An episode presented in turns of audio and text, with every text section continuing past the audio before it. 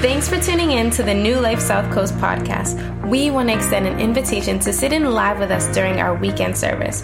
Wherever you're joining us from, we hope that this message inspires you but also challenges you in your walk with God. For more information, visit our website at newlifesouthcoast.com. Now, here's Pastor Marco with an encouraging word. Glad you made it this morning. We're going to, you guys can bring me down a little bit. We're going to conclude our series on Heart for the House. How many of you guys have been blessed by this series, Heart for the House? You know, Jesus said he loves the church. And when he said that, he said he loves people because the church is people. And that as people, we should love the things Jesus loves. You know, I don't believe in the Christianity that says I don't have to go to church because Jesus never said that. Jesus said he will build only one thing, and that's the church. And that's why we're so blessed to be able to move into a permanent location because we know it's not about a building, it's about having a headquarters for God to continue to do His work in His will, not just in our lives, but in the lives of our city. I believe this with all my heart. There's going to be a ripple effect from that place that will go through all the streets of the city. But it takes people who are all in on this. And that's what we've been studying Nehemiah because they, the Bible gives you a template, a blueprint to follow. That's what the Bible is. It shows you how it's been done before with the same faith, with the same God. The God hasn't changed. It's the same God of the Bible. You know, life could change, but God stays the same. And what I love about the Bible is it grounds you because society is changing, you change, your family changes, your friends change. But guess what? God remains the same. And the blueprint is the same. And so that's why we go to the Bible, because we know that this is His word for us.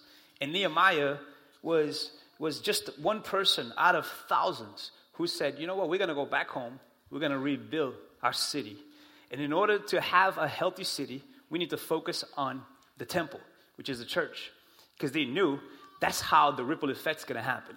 If we take care of God's house, God's going to take care of our house.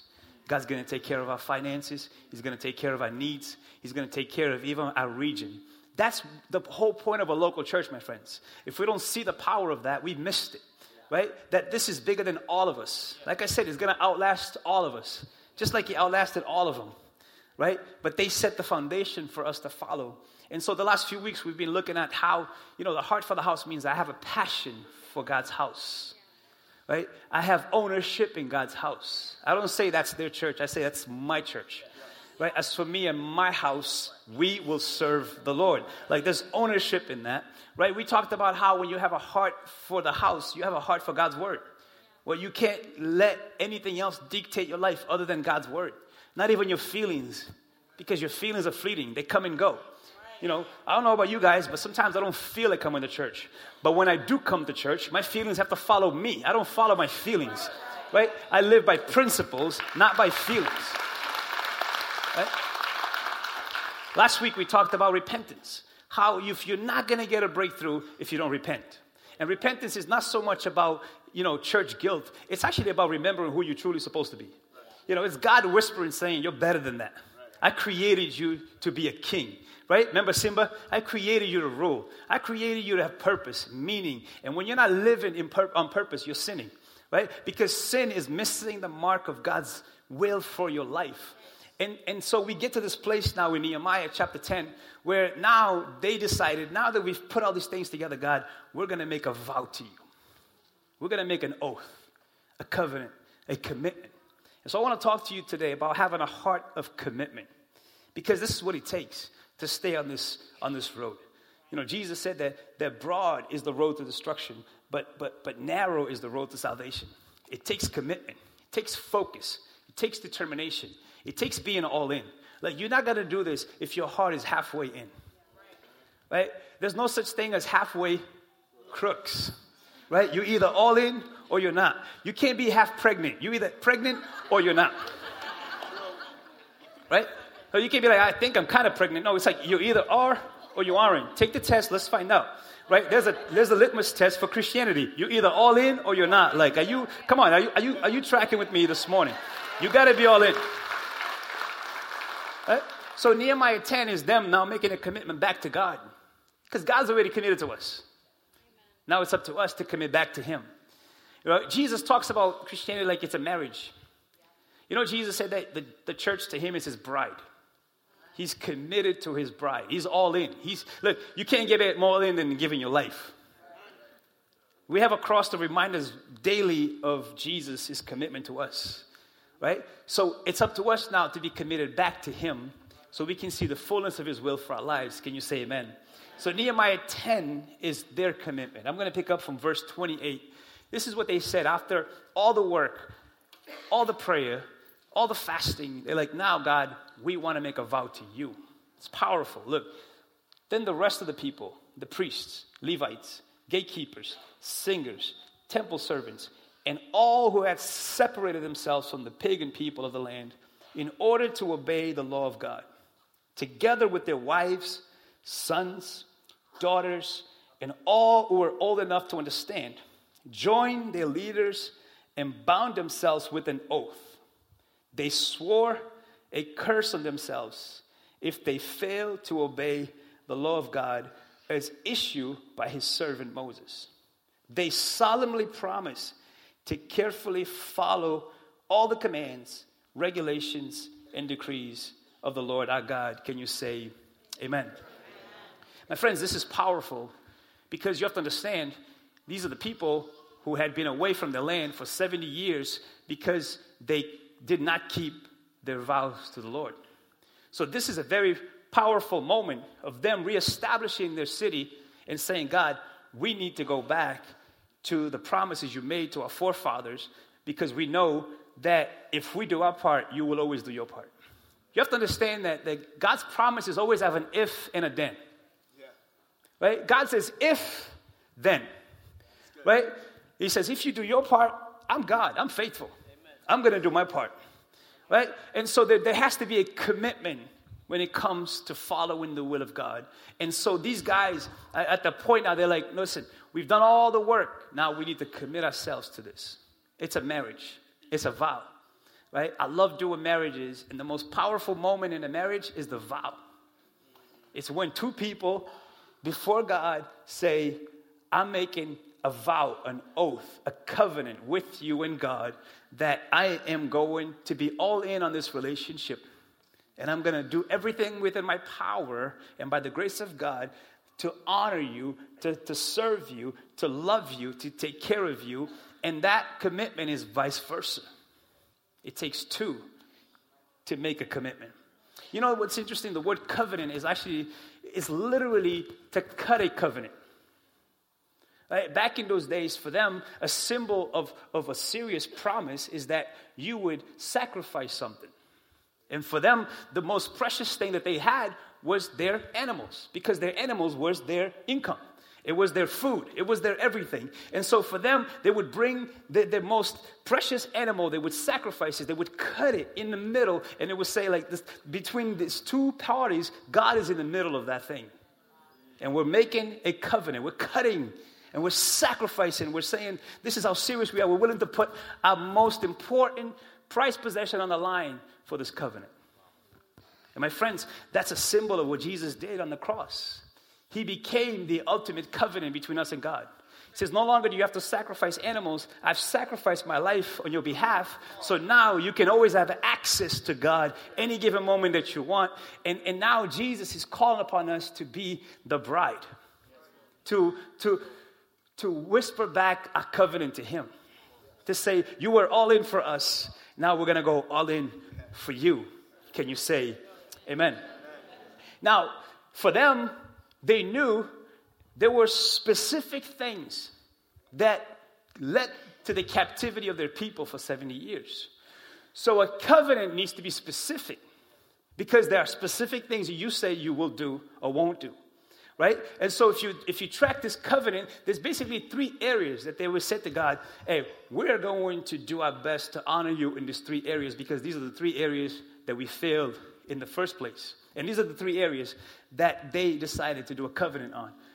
the area of romantic relationships, business ethics, and temple ownership.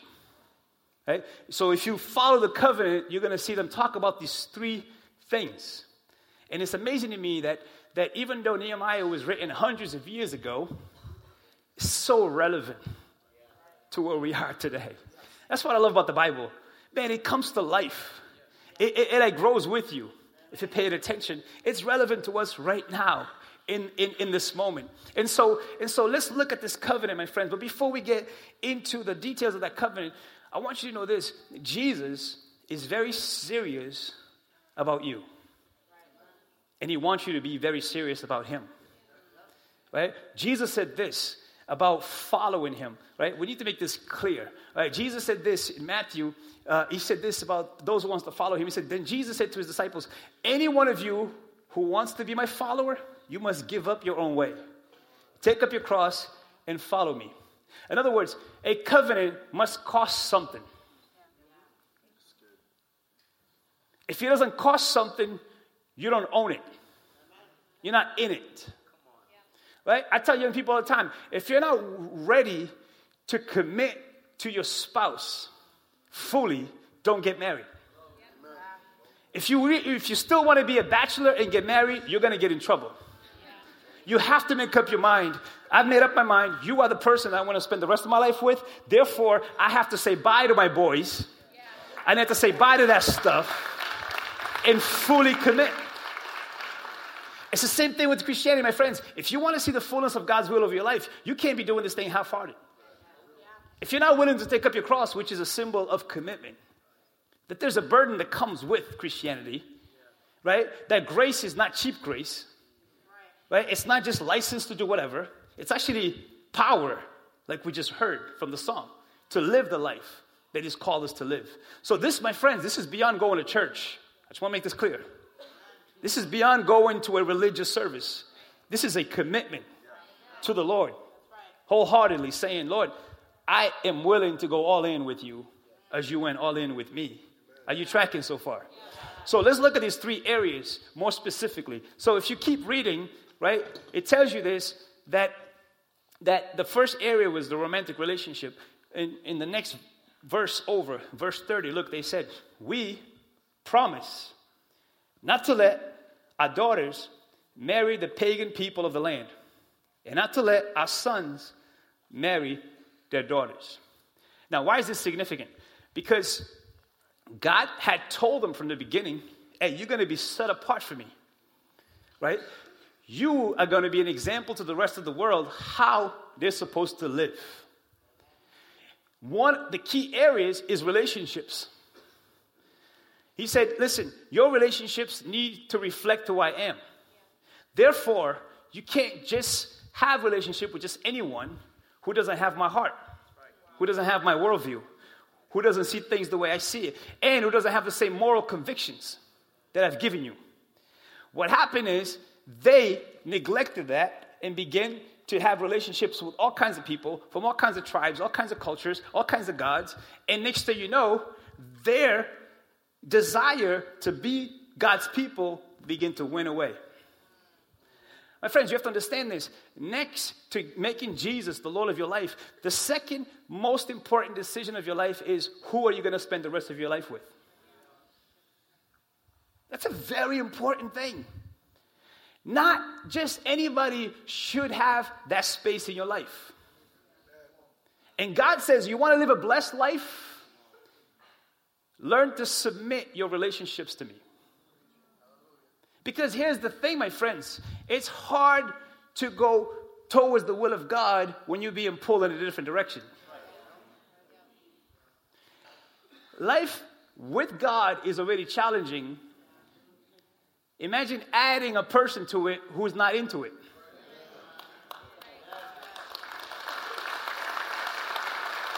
Right? So, so this is why this is the first thing on the list. God wants your relationship to be blessed and to honor Him. And when you honor God, God will honor you back. Right? Paul, the apostle, who lived in a very pluralistic society like ours, he was writing a letter to a church in Corinth, which is modern day Greece, which they had all kinds of things going on in this society people would do all kinds of religious stuff in the name of different gods, and they would have all kinds of practices when it comes to relationships. Paul says this hey, you want to be a Christian? In a pluralistic society where morals are very low and people do whatever they want to do, he says here about relationships. Look, he said, look, don't team up with those who are unbelievers.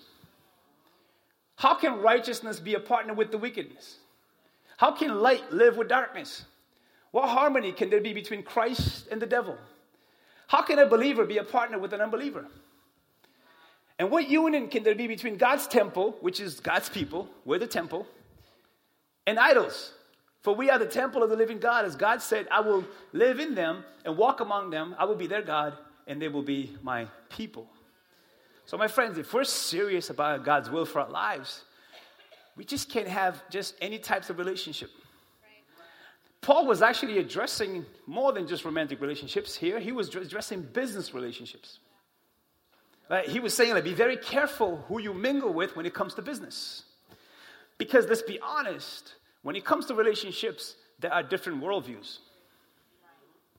Right? The way you view the world as a believer is very different from someone who doesn't believe. Right? That doesn't make them bad people. It just means that we we have different worldviews right? There are certain things that a believer will have convictions over that an unbeliever won't. And especially if we're trying to do life together. It's very hard to do life together if we're not on the same page. It's very hard to do life together when, when we have two opposing view on things. My friends, the definition of division is two visions is when I, we see things differently. Right? So think about it, right? Let's get practical about it, right? It's very different when you believe that Sunday is for church and someone believes it's for napping.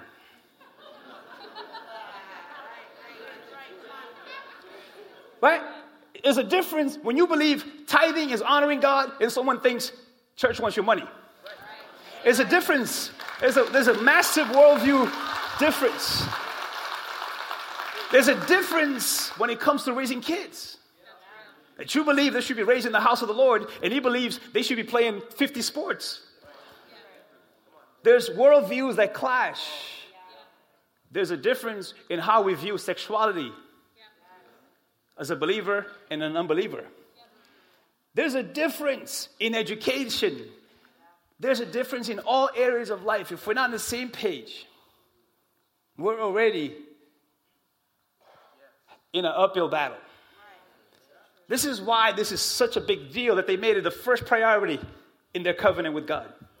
God, we can't do that again. We've made a mess out of this.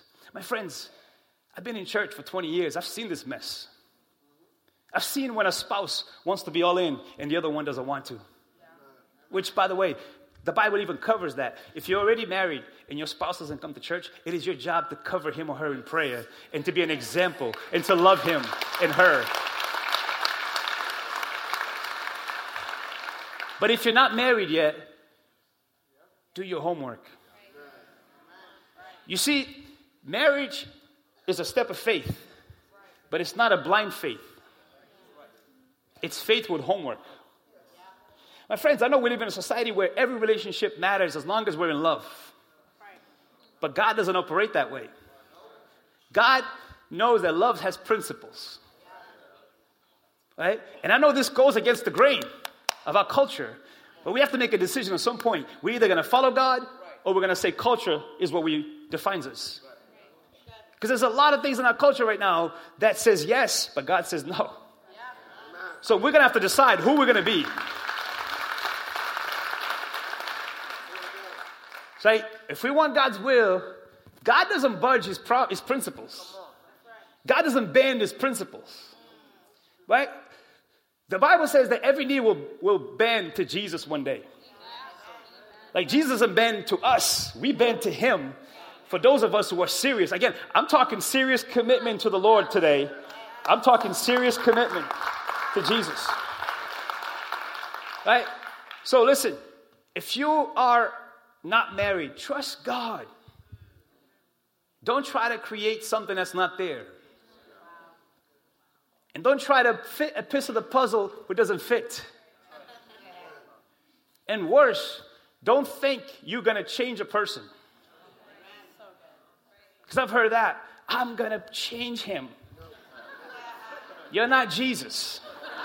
If Jesus can't change him, you can't change him. Trust me. Listen, trust God to being the right person to your life. In the meantime, in the meantime, as you're trusting God, be the person that you want someone to be for you. I'm telling you, being single is a powerful season in your life. It's a season of preparing yourself. It's a season of working things out. It's a season of paying your debts. It's a season of getting your life right. It's a season of getting yourself situated where you're not waiting for another person to fulfill you because God fulfills you. The other person may come and enhance your life, but they're not God. I'm telling you. And be careful when you're emotionally hungry not to date the wrong people. When you're emotionally hungry, it's time to pray and ask God, Lord, you need to fill my emotions right now. You need to fill my cravings right now. I want to be in a relationship so bad. But God, you created me. You know my heart. You know my intentions. You know my purposes. God, I'm not going to bend my knees to my cravings. I'm going to bend my knees to you and your will. And if you are already married, work on your relationships. Hollywood is light to all of us. It just falls into place. No, marriage is work. But it's the greatest work that you will ever do.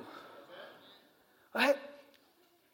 My friends, if we're serious about Jesus and His will, we're going to have to take this thing seriously and say, God, this is what we want. We want your will, we want your purpose for our lives. Can you say amen? amen? Number two, they talked about business ethics. Verse 31, look, they said, We also promise that if the people of the land should bring any merchandise or grain to be sold on the Sabbath or any other holy day, we will refuse to buy it. Every seventh year, we will let our land rest and we will cancel our debts owed to us. Now, what is this all about? This is about doing life businesses with integrity. This is about not cutting corners to make money.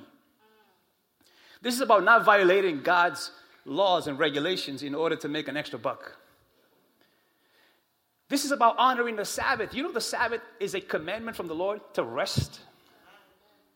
You know that when you're working 80, 100 hours a week, you're saying, God, I got this, and you don't. Even in the name of providing for your family, you could be dis- disobeying the will of God. And if you notice, is when we're working 80, 100 hours a week to provide for our families that we're actually neglecting our families. The very people that we're supposed to be providing for, we're resenting because now we're putting all our chips on providing. Even that, my friends, the enemy knows how to twist. Even that. You know many people who were doing so well and walking with the Lord, all of a sudden, they get overtime and it just happens to be on the Lord's day? And no one discerns to say, wait, is this really from God? Does God want me to go work an extra 10, 20 hours because I need more money, but I don't need Him?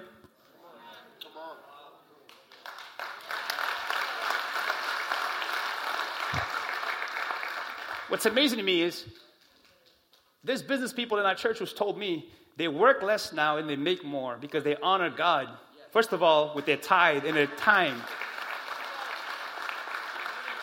And I know this is a touchy subject, so if you, this is not, I know you, you're not going to take this at face value, so talk to people who actually do this principle.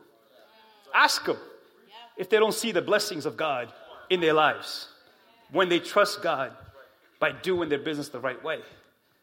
You know, they're like, we violated the Sabbath. You know what they were doing? They were like, hey, if we work an extra day, we're going to get paid more. But they didn't realize that in the meantime, they were sinking because, because there's a thin line between greed and need. And my friends, I'm going to say something really hard here.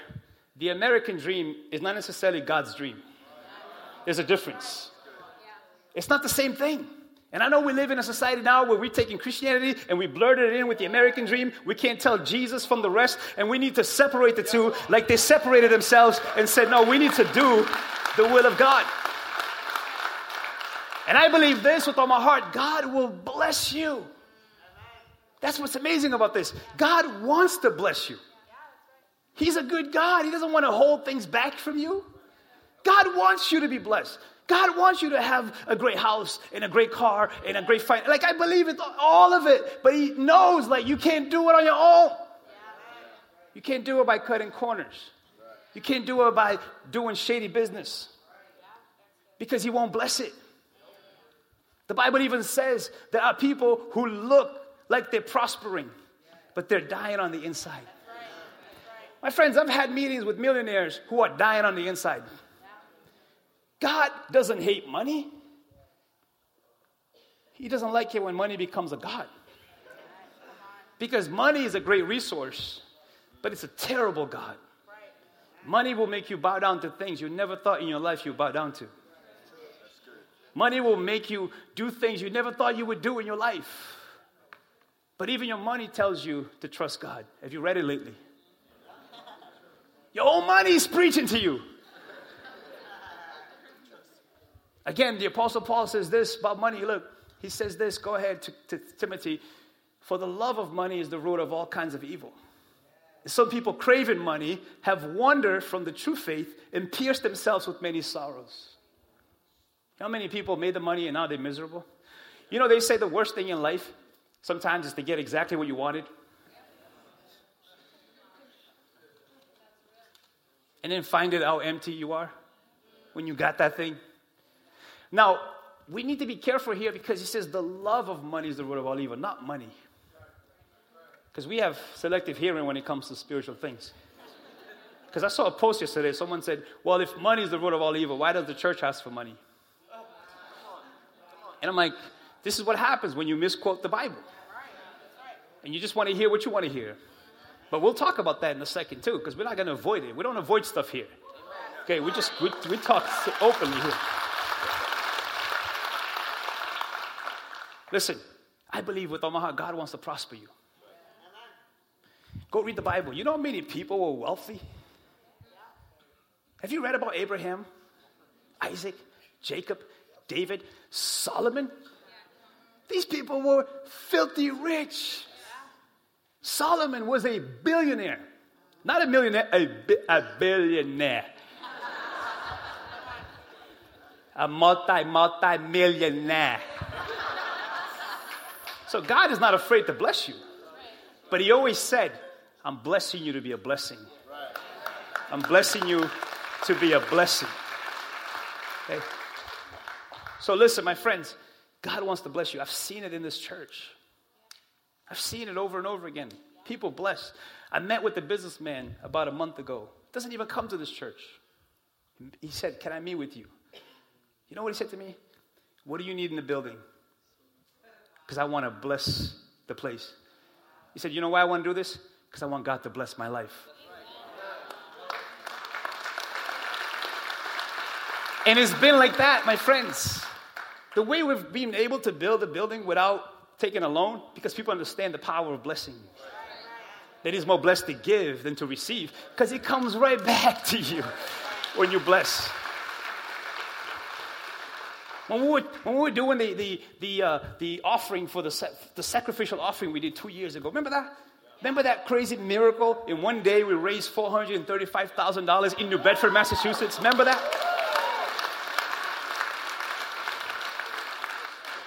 Two years ago, this happened. And I will tell you an amazing story. I was, I was on my way out the second week of the offering to go home and, and, and someone stopped me and I took this picture. Look, let me show you this picture real quick. You see this Mercedes right here? You see this? You would think, if I post on Facebook, oh, the pastor's a baller now, right? we see where the money's going. No, no, watch this, my friends. I'm leaving church. A man from church said, I had a dream. God told me to give you this car. He said, I want you do whatever you want to do with it. I said, you know what we're to do with it? We're to sell it and put it towards the building. We sold it, put it towards the building.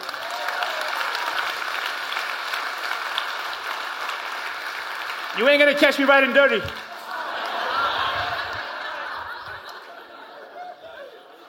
We sold it.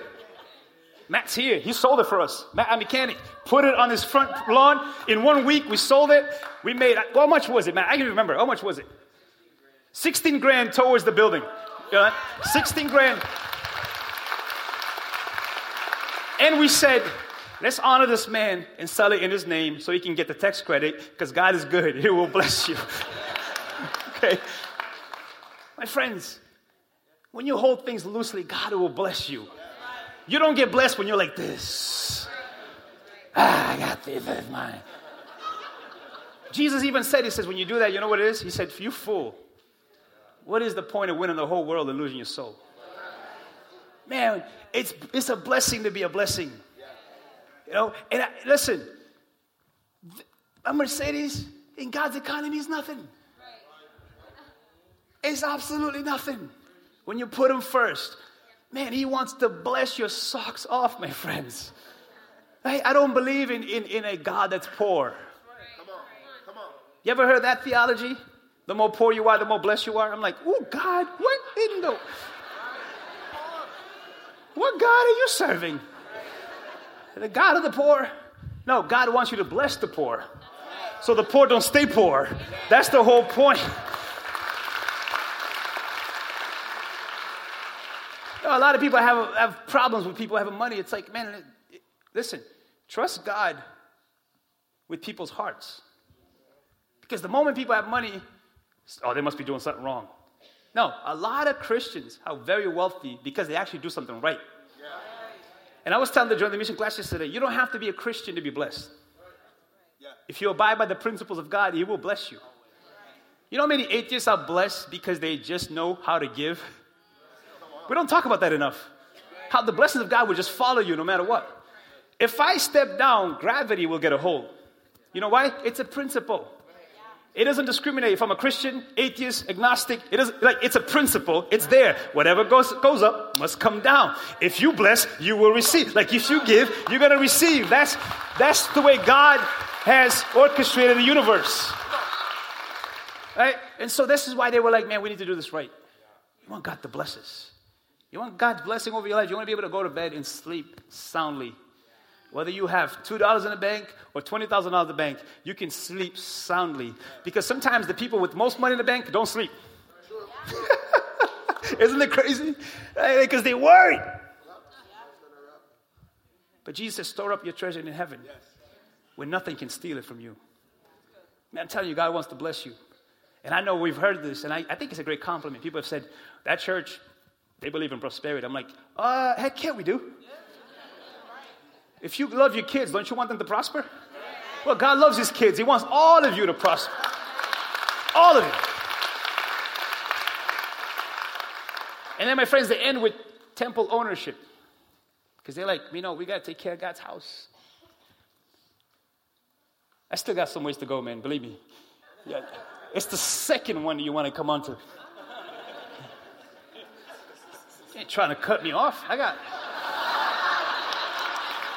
I got stuff to do here. It's my job. I'm going to give you a part time word. You get a full time meal here. These guys are hungry. They're trying to. Nah, they're awesome. Shout out to our worship team. They're, awesome. Sometimes we get our cues mixed up, but you don't see that on TV. Um, verse 32 in addition, we promise to obey. We promise to obey the command to pay the annual temple tax, one eighth of an ounce of silver, for the care of the temple of our God. And they begin to list these are the things that the temple needs. These are all the things we want to do. And we want the temple to have the resources to do it. It's amazing how people say they love Jesus, but their church are a mess. Do you ever walk like, I don't know if you do this, but sometimes I drive by some churches, I'm like, man, no one cuts the grass. No one cares to paint. And then we're worried about church has your money, but it's like, look, this is God's house. If your house is nicely clean and neat, you got flat screen TVs and all that stuff, but God's house is in shambles, that tells you what God you believe in. Crazy to me. But watch this. Look, I'm going to jump down to verse 34. We have cast sacred lots to determine when, at regular times each year, the families of the priests, Levites, and the common people should bring wood to God's temple to be burned on the altar of the Lord our God, as it is written in the law. Now, why is this important? Because God has said to them, One of the symbols of my presence among you is fire. He says, In order for me to provide fire, you have to provide the wood. See the if and then? He said, If you provide the fire, the wood, there will always be fire to burn. How does that translate to today, my friends? The, that translates to the responsibility that you and I have when we stay with God's people to bring the wood to God's house. How do you bring the wood to God's house? Well, you got to pray, first of all, for God's presence. You bring the wood when you worship God from your heart because God inhabits the praise of his people. You bring the word when you bring service. When you serve with joy, the Lord, the joy of the Lord is your strength. You bring the word when you invite others to come into the presence of God. You bring the word when you fellowship with other believers. You bring the word when you go to crew and you continue the work that God is doing. You bring the word when you serve the city. You bring the word when you bring your tithes and your offering. Like all of us have a responsibility of bringing the word into God's house. And when you don't bring the word, you're hurting the progress of the church. Yes, yes. That is crazy to me. That some of us could be holding back the blessings of God because we're holding on the wood. You don't believe me? Go read the Bible. One time they didn't get a victory because one family hoarded. And God says there's sin in your camp. There are people hoarding instead of giving. Because of that, I'm not going to give you the victory. How crazy is that? That some of us could be holding this church back when we're not bringing wood. When the offering passes you by, you're not bringing wood. When worship is happening and you're just watching, you're not bringing wood. When, you, when, when summer comes and you choose to be lackadaisical about showing up, you're not bringing wood. My friends, we have a responsibility to keep, as God's people, to keep bringing the wood to God's temple so there will be fire in God's house. telling you, I sent a message to those who are on our teams yesterday and said, You better get your hearts ready for church. You get more out of church when you come ready with your wood. These guys are not cheerleaders. They bring the wood with us. They're not here to perform, they're here to worship with us. All of us can bring wood. My concern, this is why we're doing this series, is when we move into our building that we think we've arrived. My friends, no, we're just beginning. We got to bring the wood. We got to pray harder, worship more, give more, invite more, pray more, and be all in and serve and give and sacrifice and see God. What else are you going to do? I'm bringing my word. Can you bring your word to the temple of God? My friends, tell someone don't neglect the wood. Don't be that guy. We didn't bring anything to the barbecue. We all know that guy. John always shows up late. But John, man, he walks in. You know, you know the Christian John? John, how you doing? Oh, I'm blessed, highly favored. John, what'd you bring? Bring myself. Don't be that guy. Can you say amen? amen? Bring the word, my friends. Bring the word. God will provide the fire. And then they end here. And then they end here.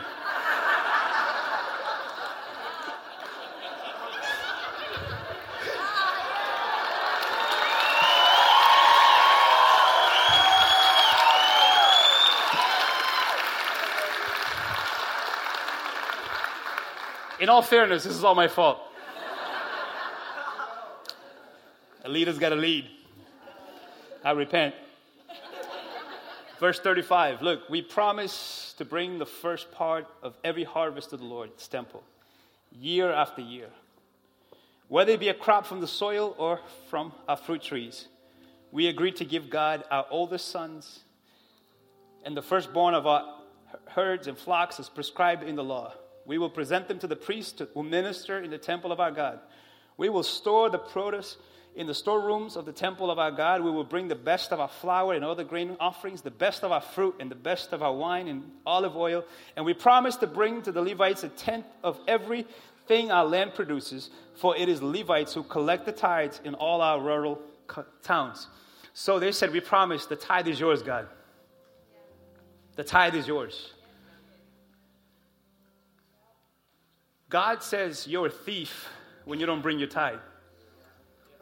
Malachi 3:10. I didn't make it up. When you hold on the tithe, you're saying, I'm God. See, tithing is about ownership. Ownership says, Who owns everything that I have? Who owns the very breath that I breathe? Who owns the energy that I have? Who owns the fact that I have a job? Who owns my bank account? When you don't tithe, you're saying, Oh, I'm God. God, as believers, my friends, as believers, this is the principles that sets us apart. This is what sets us apart. It's not our Facebook posts, it's what we do that sets us apart as believers. We can't have home ownership without tithing. That's not ownership. No one likes someone who just takes. So God's like, I want to bless your life. But can you be part of this blessing that flows? My, that my house will never lack anything. People don't realize the step of faith we're taking with this building. It's massive. It's a massive step of faith. And we do it gladly. But man, it lightens the load when everybody says, Man, I'm in too. Like, that's my house too. That's also my house. My friends, let me make it clear for you tithing is not generosity, tithing is obedience. Generosity is what you do with the 90. And God says, I will bless you when you do that. It's the only time in the Bible God says, Test me. The other time He says, Don't test me. But this one, I want you to test me. I don't know why. He's God. But He's like, Test me on this. Be faithful with your tithe and watch me bless you. David, a king after God's own heart, he says, Man, I've been young and old. I've never seen the righteous beg for bread. God always provides. We've been married 13 years and we've had our shares of the weeks we're like, man, I don't know how we're going to pay this, but somehow God always provides. I've never stopped tithing for 21 years. God always provides. And I don't know about you, but man, I'm so grateful for everything. I grew up in a third world country. I don't take anything for granted. I didn't, my parents are here. We didn't grow up with running water. We had to go get water from the well every day. You know how grateful I am to just open the faucet and be like, water is running. Jesus. Oh, that's why I push everybody go on a mission trip and see how the world lives. Did you know this? If you make $32,000 a year, you're richer than 99% of the world. Only 2% of the world makes $30,000 or more. And you're over here like, eh, eh. you know how many people would love to have $32,000 a year? I'm just trying to, I don't believe in being guilt, I'm trying to give us perspective. And here's the thing with tithing if God can trust you with where you are right now financially, why should He give you more? Every week almost we get prayer requests, I want a financial blessing. My first question is Are you tithing? That's the beginning of financial blessings. If you're making $250 a week and you can't tithe $25, why should God give you a job that's going to pay you $1,000 a week? My son came up to me the other day, he's like, Dad, I have a dollar and 38 cents. How much is the tithe? I was like, Whoa, hello, somebody. I'm like, Okay, I see you, Caden. You trying to get blessed. Meanwhile, my other son is going, Dad, what can I do to earn some money around here? I'm like, you can get a job. Dad, I'm eight. Well, get a job. We, we won't tell the government.